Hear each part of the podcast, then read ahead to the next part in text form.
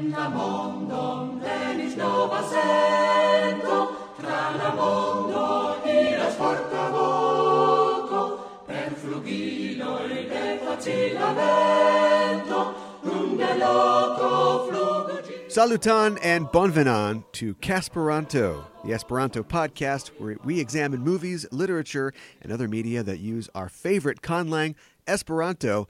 I'm your host, mi nomias Aaron, and I'm joined by my co-host, Jacob Gulliver. Dankon pro mi vien spektaklo. Mi tre exitas paroli pri unu el alma multaj filmoj faritaj en Esperanto. Ĉu ni komencu? Kiel vi, Jacob? How are you doing? I'm doing well. Thank you so much for having me, Aaron. This is a, a blast. Yeah, I enjoy doing this show a lot. You know, there's over two million Esperanto speakers or Esperantists worldwide, so it's good to know that we have a dedicated audience. I expect every one of them is, of course, listening to this show. So, danken, aŭskultantoj. Thank you, listeners. Well, I've been looking forward to this episode because the subjecto, the subject of our study today, is a spooky film, spookema filmo, about devils and curses, diabloi kaj malbenoj. But this film Incubo. might be... Mm-hmm, Incubo. Yeah, it might be cursed itself. Ooh, and uh, we can talk about that. I like that. that. I like that, yeah. We might get to that a little later. Uh, f- but first, the answer to our trivia question from last week. Uh, we are, of course, talking about the nineteen forty Charlie Chaplin classic, The Great Dictator.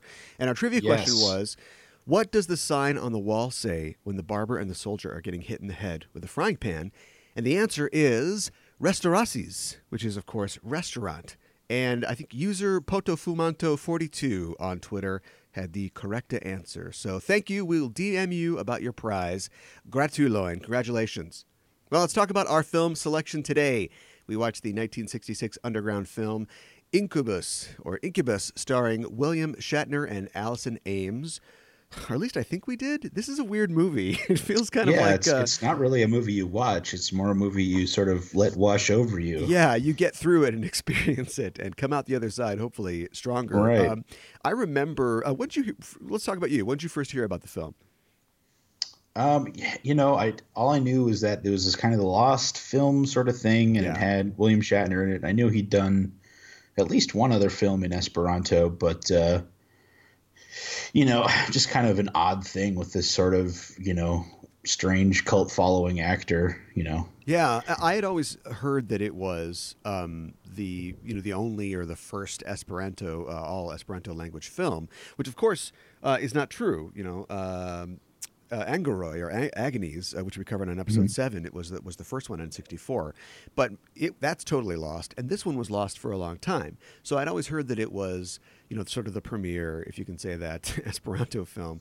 And then also right. it was lost and nobody could find it. So I'd never really uh, seen it. Um, and, you know, we'll talk about how it sort of came back to the public uh, as we go on here. But it always sort of hung out there like, yeah. And then, of course, it helps that it's got this sort of foreboding title. You know, it's Incubus. It's like, whoa, boy, this sounds like a, this yeah. is a serious situation.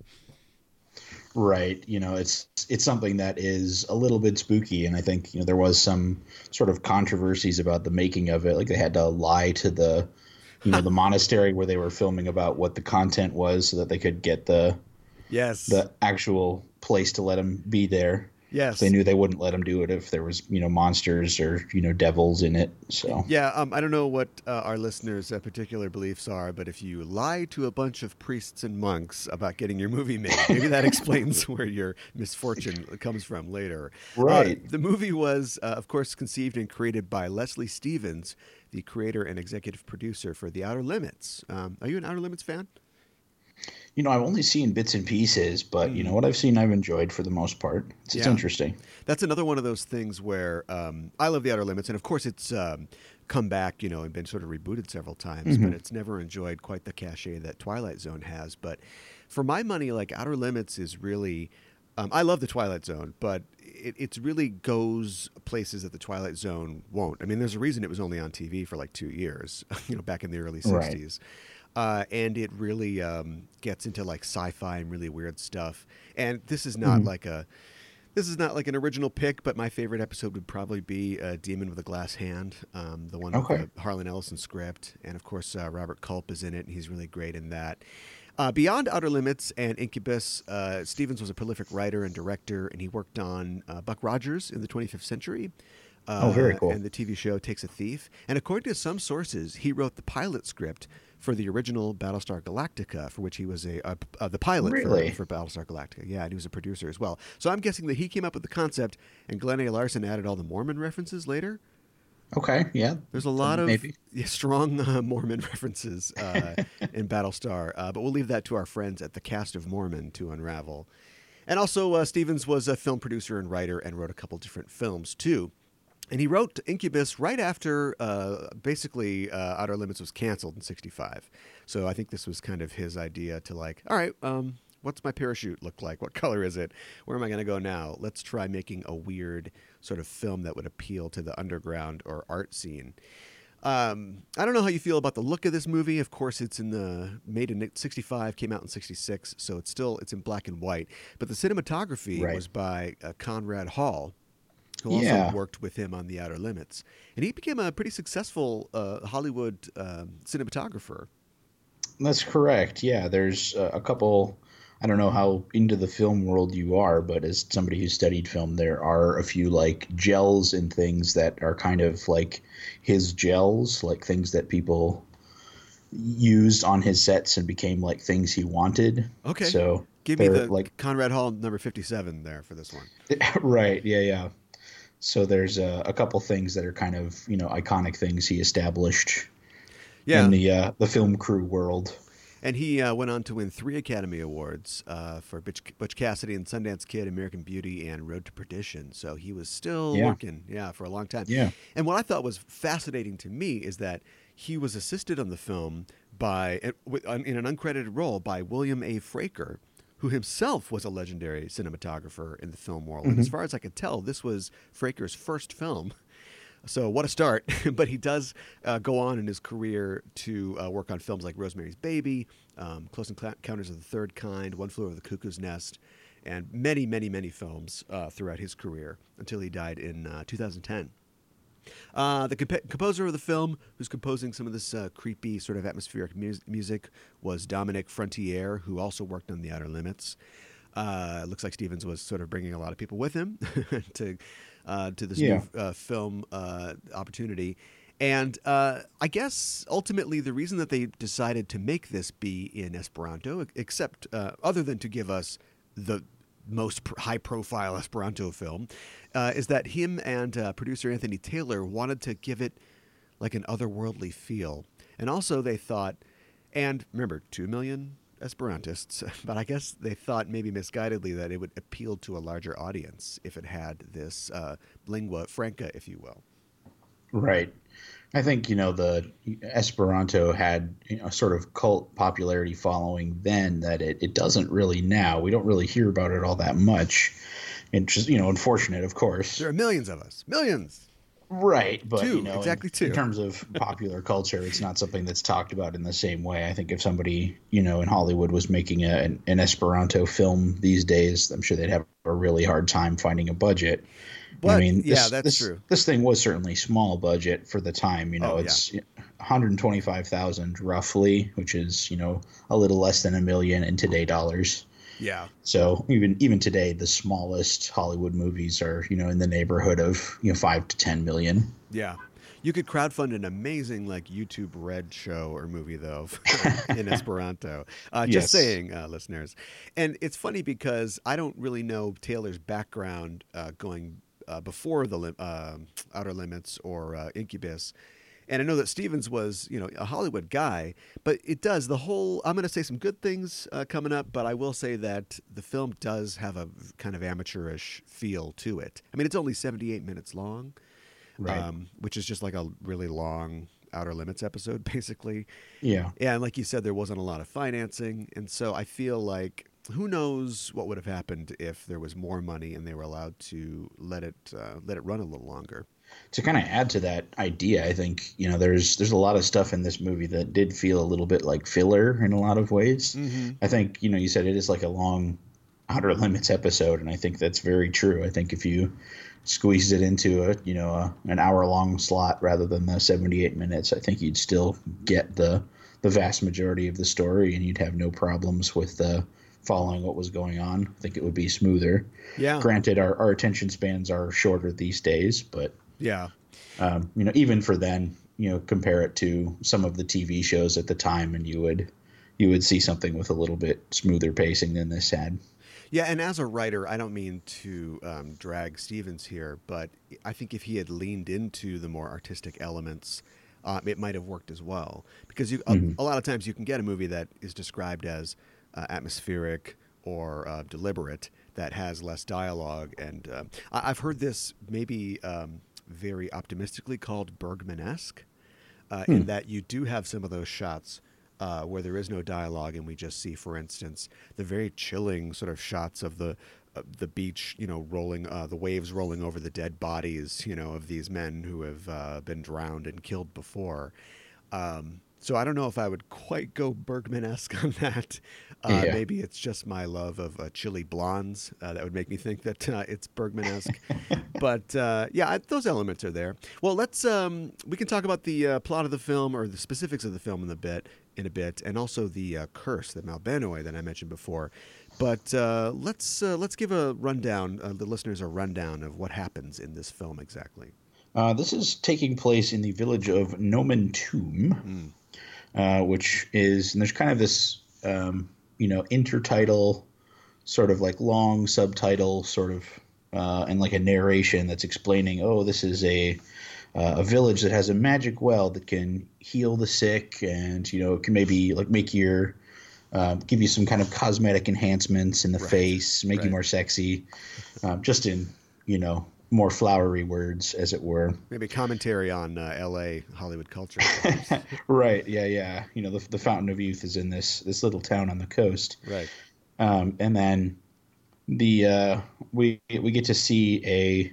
Uh, this young woman who's kind of, you know, seducing this this man who is going to the well to try and enhance his appearance. And, you know, he thinks he's, you know, this is going to grant him the sexiness powers he needs to seduce her. And it turns out she's just going to murder him. Right. So. And we get the know, idea that's... that this is not a great guy, too. Like he's. Right. Yeah, yeah. Yeah. Like a real bore. B O O R. Absolutely. Yeah. Yes. Thank you for the clarification on the spelling there. Um, so yeah, and then we, we get to see them uh, the, the the two uh, succubus, um, which are Kaya and let's see, Amael, is that right? Yeah. Uh, they're kind of talking about you know this oh they're trying to you know lure these men to to their deaths or um, you know seduce them to to darkness, as it were. Yeah, and I love In- that it's just taken for granted that. Sure, there's a narrator that kind of explains thing, things a little, but it's just taken for granted mm-hmm. that, yeah, there's uh, there's succub- succubi on this island. That's just the way it goes. Right. And then also I love the uh, commitment of the movie to this moral inversion where they talk about, I mean, they're basically like nuns, but for Satan. They talk mm-hmm. about, although Satan's never called out, they talk about this God of darkness, and they have all these uh, sort of unholy catechisms that they sort of do. And it's not there. There is no real explanation of that. We're just you buy that, and then we just move on, and that's the world of the uh, of the thing here. There's a healing well, and there's succubi ladies hanging around. Absolutely, yeah. Uh, one thing that kind of surprised me about it is like they make a big deal out of this well at the beginning of the movie, and yeah. then like fifteen minutes in, it's just gone forever. Yeah, like it ne- never comes back at yeah. all. Doesn't even pay uh, yeah. like any role in the uh, in the end. Or we never really even get a confirmation on uh, whether it works or not. Uh, yeah, you know, we uh, the sh- film shifts from from there to uh, to follow uh, Mark, uh, played by William Shatner, who's like a wounded soldier coming back from an unspecified war, and his sister Arndis, played by Ann Atmar, that he lives with. And yeah, we don't know. Like we assume that he's wounded, he's getting healing from the well, but. Is it psychosomatic? You know, we don't know how badly he was wounded or how long ago it was. Right. That's never really played up on. Yeah, and it's very much established through, you know, expository dialogue rather than, you know, showing, oh, he's hurt or, oh, he's, yeah, um, you know, uh, you can see the, the wear and tear of, of being a soldier upon him. It's just, oh, yes, I I was...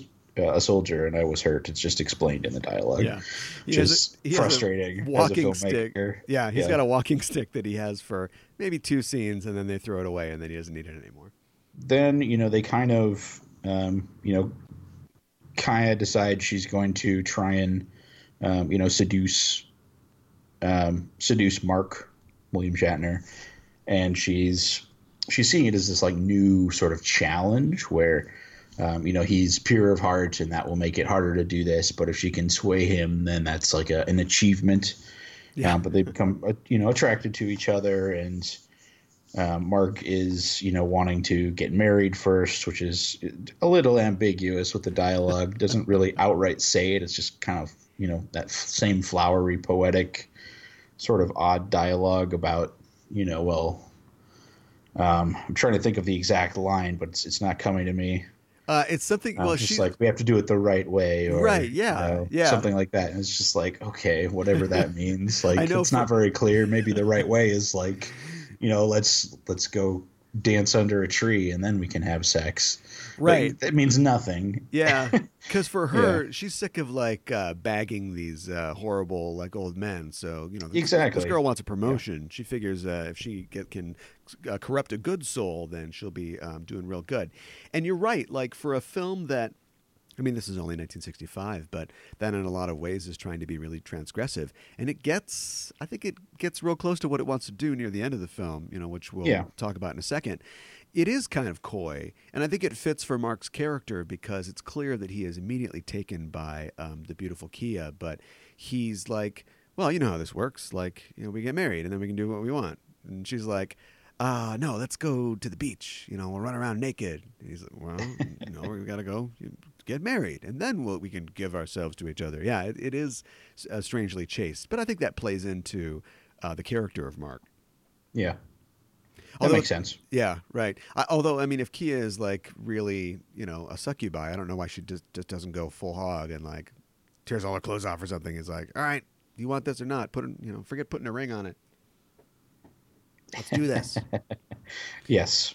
Um, uh, there's also a bit in there about where she's she tries to seduce like a, a priest, yeah. and he's like he like turns his cross around at one point and like signifies he's not pure either, so she doesn't want to do that. Yeah. So she kind of has this sort of quest to find him, that, which that, is it's very ambiguous. It's mostly just like, you know, these kind of there's like two establishing shots and then like two close-up shots, one of her and one of this clergyman, but no, there's no dialogue or anything. It doesn't really, it's very vague. Yeah, this might um, this might be one of those scenes that um, when Leslie Stevens uh, was trying to get permission uh, to shoot, most of the film was shot, I think, in like Monterey County in New York, uh, New York in um, California.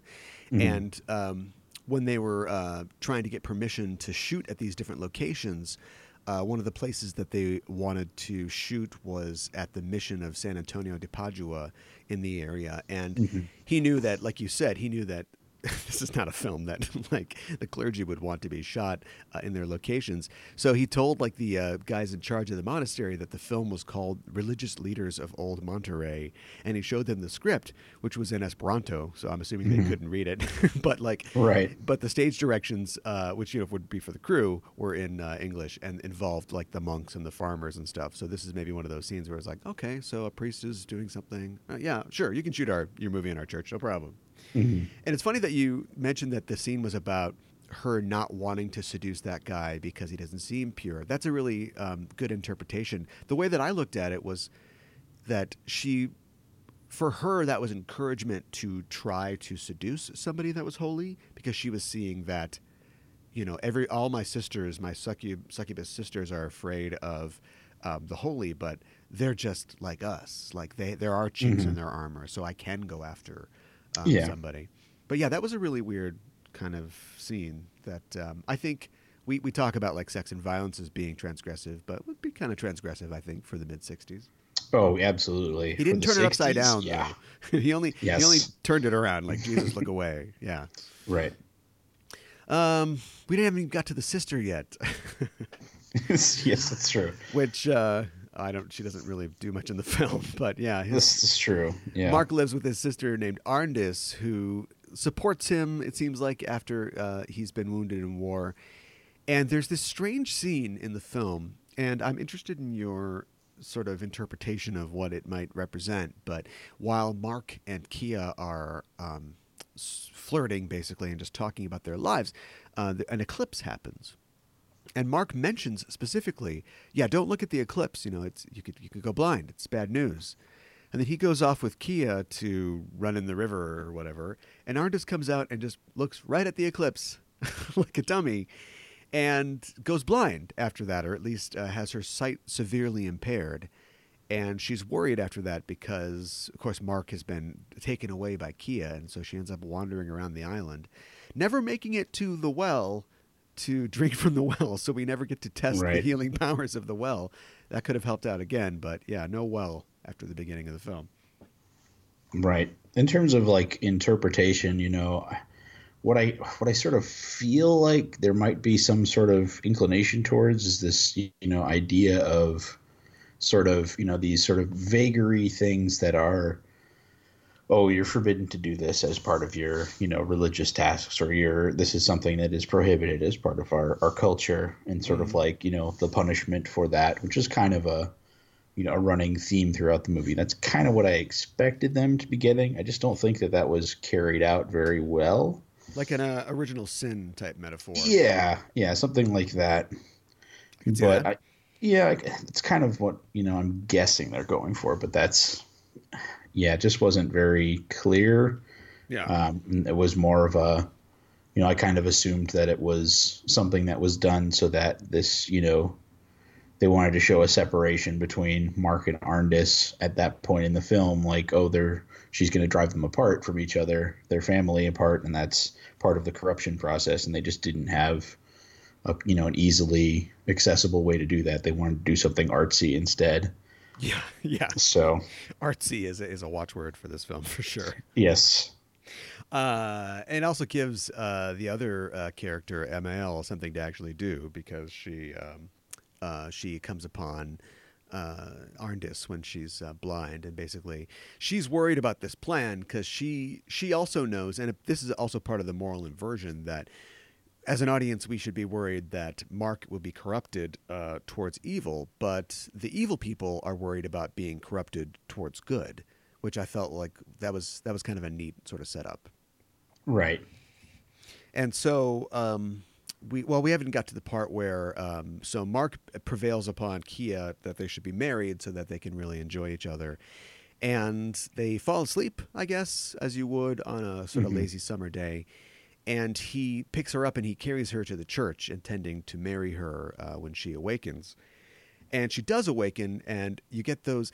Nobody ever says like vampire in this movie, but I feel like a lot of those aspects are here, because she she awakens in the church, yeah. and it's like, ah, she sees the the cross and the the holy sacraments and everything, and it's it's bad yeah. news. It's bad news.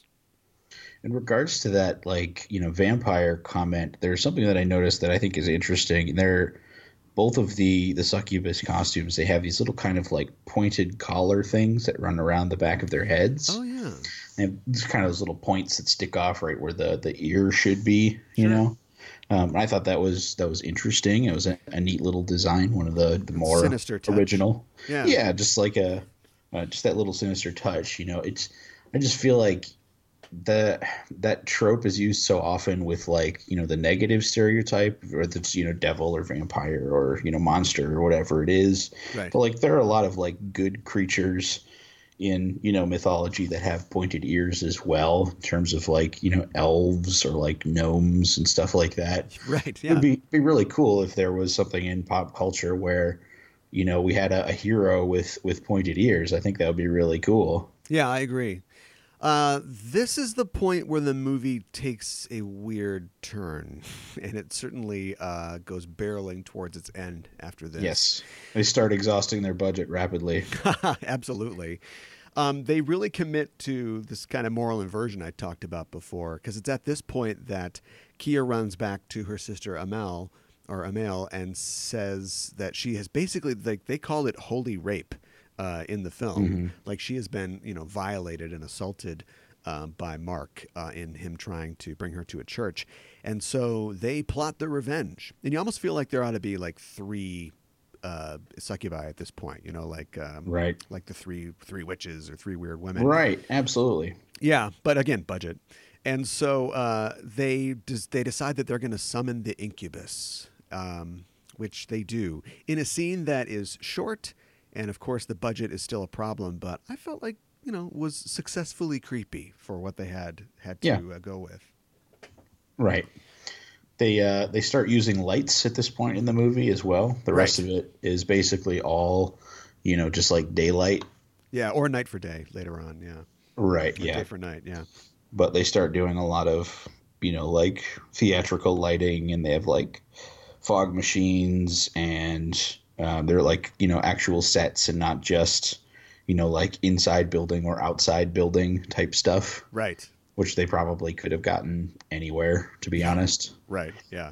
So, yeah, some, I think they're uh, starting to do yeah. a little bit more with that. We also get some camera moves. Like early on, it's basically just like, you know, stationary or, you know, slowly panning tripod shots. Yeah. We get a, start to get a few camera moves as we get closer to the end. Yeah, it's neat. And the um, I thought that the um, appearance of what I assumed to be the God of Darkness uh, was kind of cool. Um, they have some kind of puppet or something, mm-hmm. uh, which is, you know, backlit. And then we see the shadow of it in the fog from the fog machine, which, you know, at that point you can have a normal sized puppet and it looks really big. And it's sort mm-hmm. of looming behind this broken or ruined structure uh, where they summon the Incubus from. And so that was cool. And the guy pops out of the ground in a in a practical mm-hmm. effect. That always works if you can get an actor to uh, get in a hole in the ground. Yeah. And our uh, our titular character has emerged. And he's a he's a bad guy. Yeah. We don't really learn anything about him other than this is true. He is just he a just kind of force like, of destruction yeah. and evil. Yeah, he is a malevolently zombies his way towards the characters and yeah. hoping to defile or murder them. And I'm never really sure what the plot is. If they just, I, I know that they want to destroy Mark and they've given up on seduction. They just want to kill him. But in the um, kind of Shakespearean way of revenge, they want to make sure that he is, um, he's unshriven. You know, he's, uh, he's not, um, he's, he's sinned. And so when he dies, he'll go to hell. So it's a timing mm-hmm. situation. uh, and to do that, they sick the Incubus on the sister Arndis, and he attacks and rapes and murders her, um, in a very chilling sort of sequence, after yeah. which, um, Mark comes back and they fight, and Mark kills, I think, the Incubus, or at least stabs him and believes that he's killed him. And at that point, uh, I think that we're supposed to get that Kia is um, conflicted over what she's done, but it's it's a little underwritten. It's a little, little yeah. uncertain. Yeah. She, I think she says something about, like, you know, like she makes the sign of the cross and says something about belonging to, you know, the the God of Brightness or something like that. Right. Um, you know, to kind of counteract her position before. Right. And there's kind of this ambiguous ending. Oh, the ending, uh, yeah. yeah, it's very strange. Yeah. I think it was it was kind of weak. I feel like, you know, the, the filmmaker in me says that the ending, if they wanted to make their point, you know, stronger at the end, would be to then have their wedding, you know, next to the well. Right. Like bring bring that back at the beginning, because that's right. like the whole inciting incident. Um, that would be kind of a nice little, you know, story frame thing, but they, they really just give you nothing at the end. They're just like, well, whatever should logically happen after this, we're not going to show you. Like, yeah, it's ambiguous. Yeah, it's again, arty is the real um, watchword. And I, I do like the fact, although mm, I'm kind of conflicted, because in an art film like this, especially when you don't have any um, studio oversight, you tend mm. to just kind of, you know, what you described would work perfectly, although it's kind of a Hollywood ending. And oh, you sure. tend to get the steer away from that. So, like, the real bummer ending would be uh, Mark dies, uh, either at the hands of the Incubus or just of his wounds, and Kia's, you know, brought back into the fold uh, of mm-hmm. evil and probably punished for what she's done.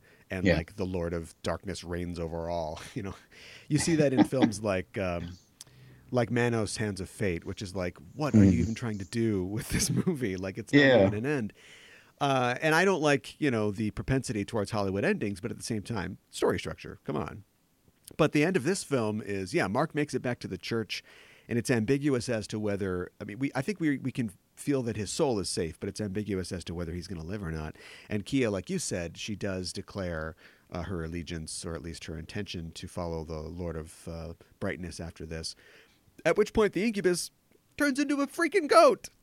Yes. And just like mauls her, basically. And then you've got this, you were talking about camera moves before. Uh, yeah. We get this whole uh, handheld scene where uh, the goat is just, uh, I think, it's going attacking nuts. Her. Yeah. yeah. I don't really want to think about what else could be going on. Um, yeah. And she struggles and breaks away somehow and then gets back into the church with Mark. And yeah, like you said, that's fine. Fine. That's pretty much it. Right. I think they, you know, I liked the goat thing. I almost wish, like, it's a good reveal at that moment, but, like, I almost wish that that had been, you know, the actor had been in the goat costume the whole time, because, like, it, yeah. I think it would have sold the creepy factor a little more, especially yeah. in some of those early shots. And, like, yeah, I thought that would have been cool. I wish that they had they had done that. Yeah, uh, not until um, the the witch in two thousand fifteen would a black goat be used uh, to such great effect. Uh, this film yeah. premiered at the San Francisco Film Festival uh, in nineteen sixty-six, and the Esperanto enthusiasts in the audience, reportedly uh, fifty to one hundred people, did not enjoy the film's use and execution of Esperanto, uh, calling it uh, laughable and the pronunciation bad. I wouldn't call myself such an expert to rate other people's uh, pronunciations, but I could I could see that criticism. Apparently, mm. the um, actors had about ten days, I think, to sort of rehearse and learn their lines, and they were just kind of doing them by rote, you know, phonetically. Right, it but there shows. was yeah, but supposedly there was nobody there to like adjust pronunciation. Oh, they didn't have a coach. Set. Okay, yeah, yeah. which That's, makes sense. Low budget. Yeah, right. Exactly. Um, apparently, um, due to the uh, sort of impenetrable nature of the dialogue. And also a couple scandals involving cast members, which we'll talk about in a minute. Yes. Uh, the film could only find distribution in France. And uh, apparently the French liked it. Uh, go figure. Um, I guess yeah. that art thing worked out. Um, in nineteen ninety-three, uh, producer Taylor attempted to create a V H S release, but he was told by the company that stored the negative print that a fire had destroyed all the prints of the film. So he thought he was out of luck. But it turned out there was a copy uh, archived in the collection of the uh, Cinémathèque Française in Fra- in Paris. Mm-hmm. And this was the French release. Uh, so he got his hands on it, and it turns out it was not in very good condition, and it had um, French subtitles, like hard-coded on the film. Right. So the Sci-Fi Channel, of all places, funded a restoration of the print, and they just uh, superimposed English subtitles over the French ones, and the film eventually got a D V D release in two thousand one. And I find it ironic that a film that uses a language that was created to erase the barriers between cultures would first only be readable in French and now can only be read in English. Uh, what right. if there were no titles? Do you think that this film would be apprehendable without any subtitles at all? I mean, do the words really add anything to how, to I feel like, on? I feel like you wouldn't get it until near the end when like there's the goat monster. Yeah, like, yeah, they're right. kind of, They're kind of malevolent, but you don't really get that they're – They're like evil spirits. You know, yeah, you don't get that they're succubus until somebody says that. Yeah. Because, like, you know, they're not – you know, like when I envision a succubus from, like, you know, mythology and, um, you know, general cultural Your D and D um, books depiction. And stuff. Yeah, yeah, yeah, there you go. Yeah, it's it's nothing like what we saw on screen, much more, you know, dominatrix plus devil sort of thing. Right, yeah. Uh, that's part of uh, their their charm and their allure is that they seem so innocent. Mm-hmm. Uh, well, I feel like time has been kinder than the initial audiences were because this film does uh, show a seventy-one percent rating on Rotten Tomatoes amongst Really? Critics. Yes. Wow, that's high. That's too high. uh, yeah, I mean, it's not a perfect film. Uh, in any way, yeah. It has rather a, a rather motley cast. Uh, William Shatner is good, uh, if a little stiff, as Mark. Mm-hmm. Uh, Shatner, of course, had been a mainstay in T V guest roles in the fifties and sixties, um, mm-hmm. and he was interestingly he was in the famous uh, Richard Matheson written and Richard Donner directed episode of The Twilight Zone, Nightmare at Twenty Thousand Feet, mm-hmm. which is the uh, There's Something on the Wing one. Uh, yes, he was also um, in an episode of The Outer Limits called Cold Hands, Warm Heart. So that's probably uh, where Stevens sort of got onto him. Uh, and in the mid-sixties, he had had a few recurring roles on lawyer and doctor shows uh, until his appearance in Incubus. But his really big break came in, you guessed it, nineteen seventy-five, when he starred as Jeff Cable in the T V series Barbary Coast. And of course, oh, okay. that didn't last for long, uh, but it was a role I think that showed a lot of his uh, range and potential. And from there, he'd go on to find success with T J Hooker in the early eighties and uh, hosting nine, uh, Rescue nine one one in the nineties. And of course, um, the Priceline dot com spokesman. Yeah. I'm a big fan of uh, Miss Congeniality as well. Yes, of course. I think that was probably my one of my favorite more recent roles that I've seen him in. Yeah, it's, he's great in that, and also it's great because it, it plays on, you know, his sort of cultural cachet and his uh, the fact that he is a star. Mm-hmm. And he's still kicking around today. You should follow him on Twitter. He's a, he's a real hoot. Definitely. What did you think of his uh, performance in the film? Um, you know, I think it's pretty good. It's not, you know, amazing or anything. Yeah. I would say out of all the, the performers there, I think, you know, our star is, is Kaya, really. It's not Shatner. It's not Arndis or Incubus or Amiel. Sure. I think her Kaya, performance... Played by Alison Ames. Correct. Yeah, I think her, her performance was the strongest in terms of the, the subtlety and sort of subtext in, in what she was saying versus how she was reacting to things happening. Yeah. But, um, you know, and Shatner, his... his style is very much sort of, you know, direct. It's, it's, uh, how do I describe it? Um, it's like a, you know, a focused beam of acting. You know, it's like, sure. oh, the acting is over here. I will beam at this now. Sure, oh, the yeah. acting is over here now. Let me focus on my acting this way. It doesn't really. It's like a, yeah, he's laser focused. Yeah. He doesn't have like this sense of space the way that other actors do. He just kind of. Yeah, focuses in on one particular small thing or moment, and that is that is the whole moment for him. I did, yeah. I think he communicates um, fairly well, mostly because I think that he really learned um, this script well, like in terms mm-hmm. of handling the the dialogue. You know, there were no real pauses in the way that he delivered uh, his lines. I felt like he was very solid, and and like I said, maybe he was not given the chance to, or maybe he didn't have the confidence to really let mm-hmm. it rip. Uh, but yeah, I mean, he's, you know, he's the hero. He's the male ingenue. So what right. else to expect from him? I, I liked your comments about Alison Ames. I think that she um, did do uh, a great job. Um, she had a career mostly in T V in the sixties, but she pretty much disappears after Incubus. Uh, she herself appeared in two episodes of The Outer Limits. Uh, and in one of them, I thought this was interesting. Um, her character's name was Arndis. Interesting. So that is a uh, name that Leslie Stevens recycled. He also recycled her into being his wife in, in nineteen sixty-five. They were oh. married uh, soon after the production of this, but they divorced uh, a year later in nineteen sixty-six. Interesting. Yeah. Speaking of Arndis, Ann Atmar played the sister Arm, uh, Arndis. Uh, Atmar was an actress and model, and, you know, she's only got a few credits to her name that I could find. But here's the sad part, and where we start thinking about whether... or not this film is cursed, she uh, committed suicide only a few weeks after the completion of the film. Oh, geez. Yeah. That's really too bad. And I don't think anybody, like I said, um, you know, her, her sort of the a public awareness and her cachet wasn't very high, so I don't even really know what was going on. All I know is that uh, she wasn't around after that.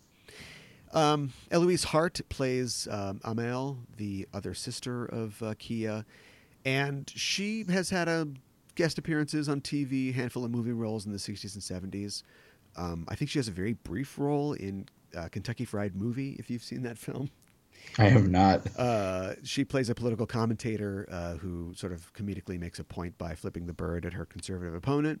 Um, continuing this strange theme of tragedy with the film, her daughter, Marina Elizabeth, was kidnapped and murdered in nineteen sixty-eight. Oh, jeez. A couple of years after the film was completed. Uh, yeah. The crime was never solved, but it was speculated that she may have been one of the victims of the Manson family, uh, who would later murder Sharon Tate and the LaBiancas at their wow. homes, which were just a few miles away. That's and messed up.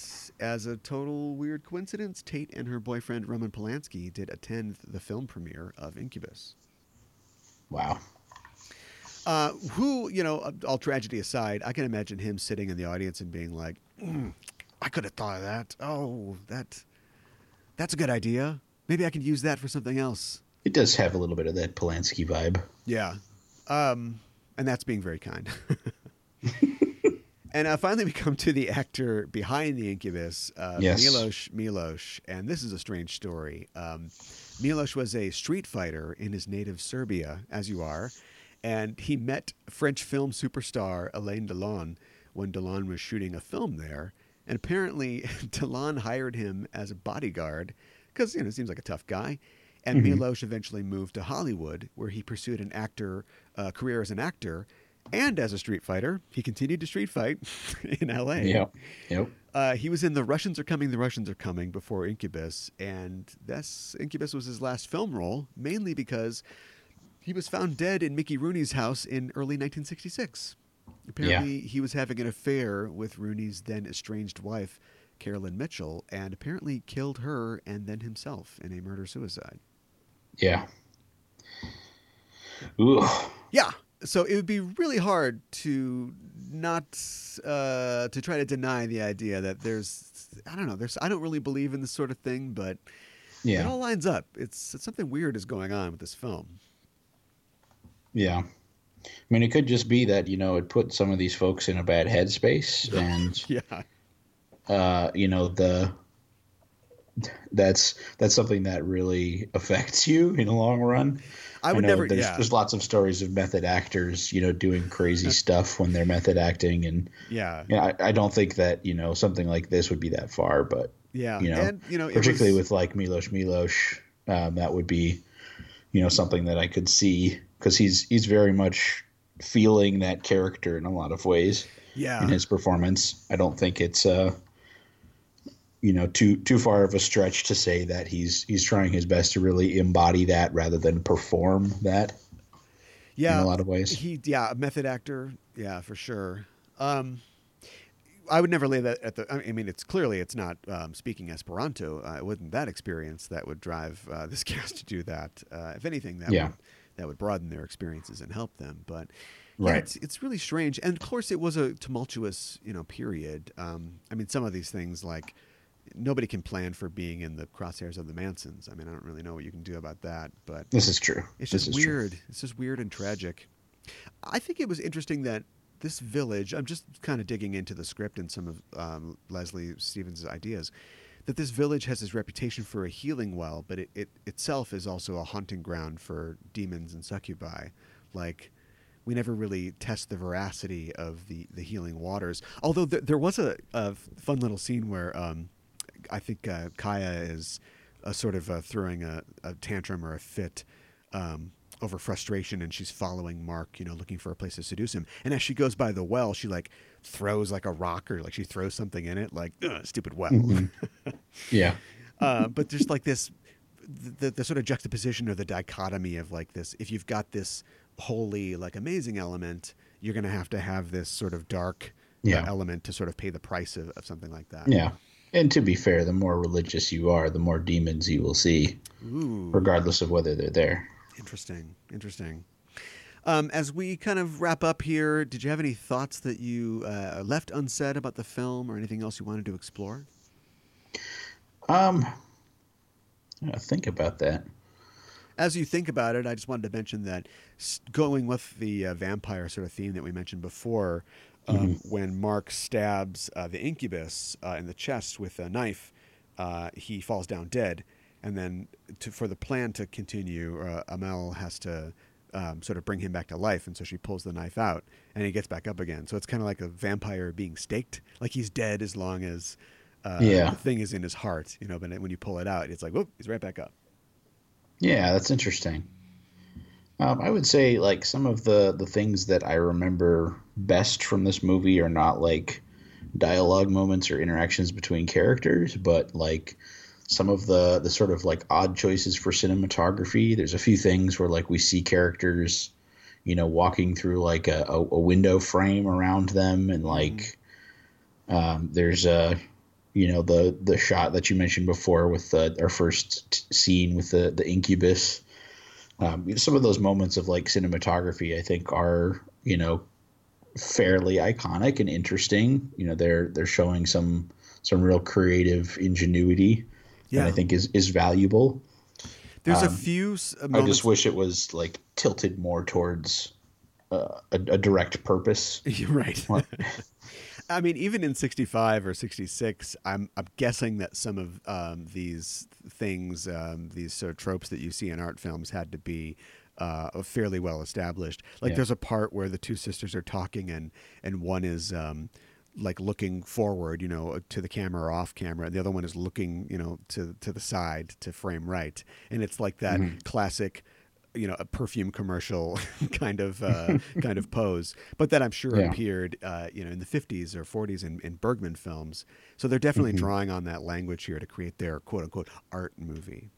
Yeah, there's also one scene earlier where um, Amiel and Kaya are, are conversing, and it's basically just a switch back and forth between two over-the-shoulder shots, mm-hmm. but it's framed really low, so like their mouths are hidden behind each other's shoulders. Mm-hmm. Yeah. On that, and like part of me wonders if like that's an artistic choice, like the things they're talking about are taboo or something. Sure.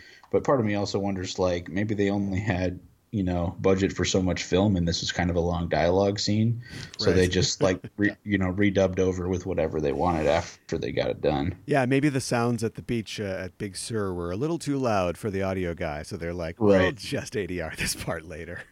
So who yeah. knows.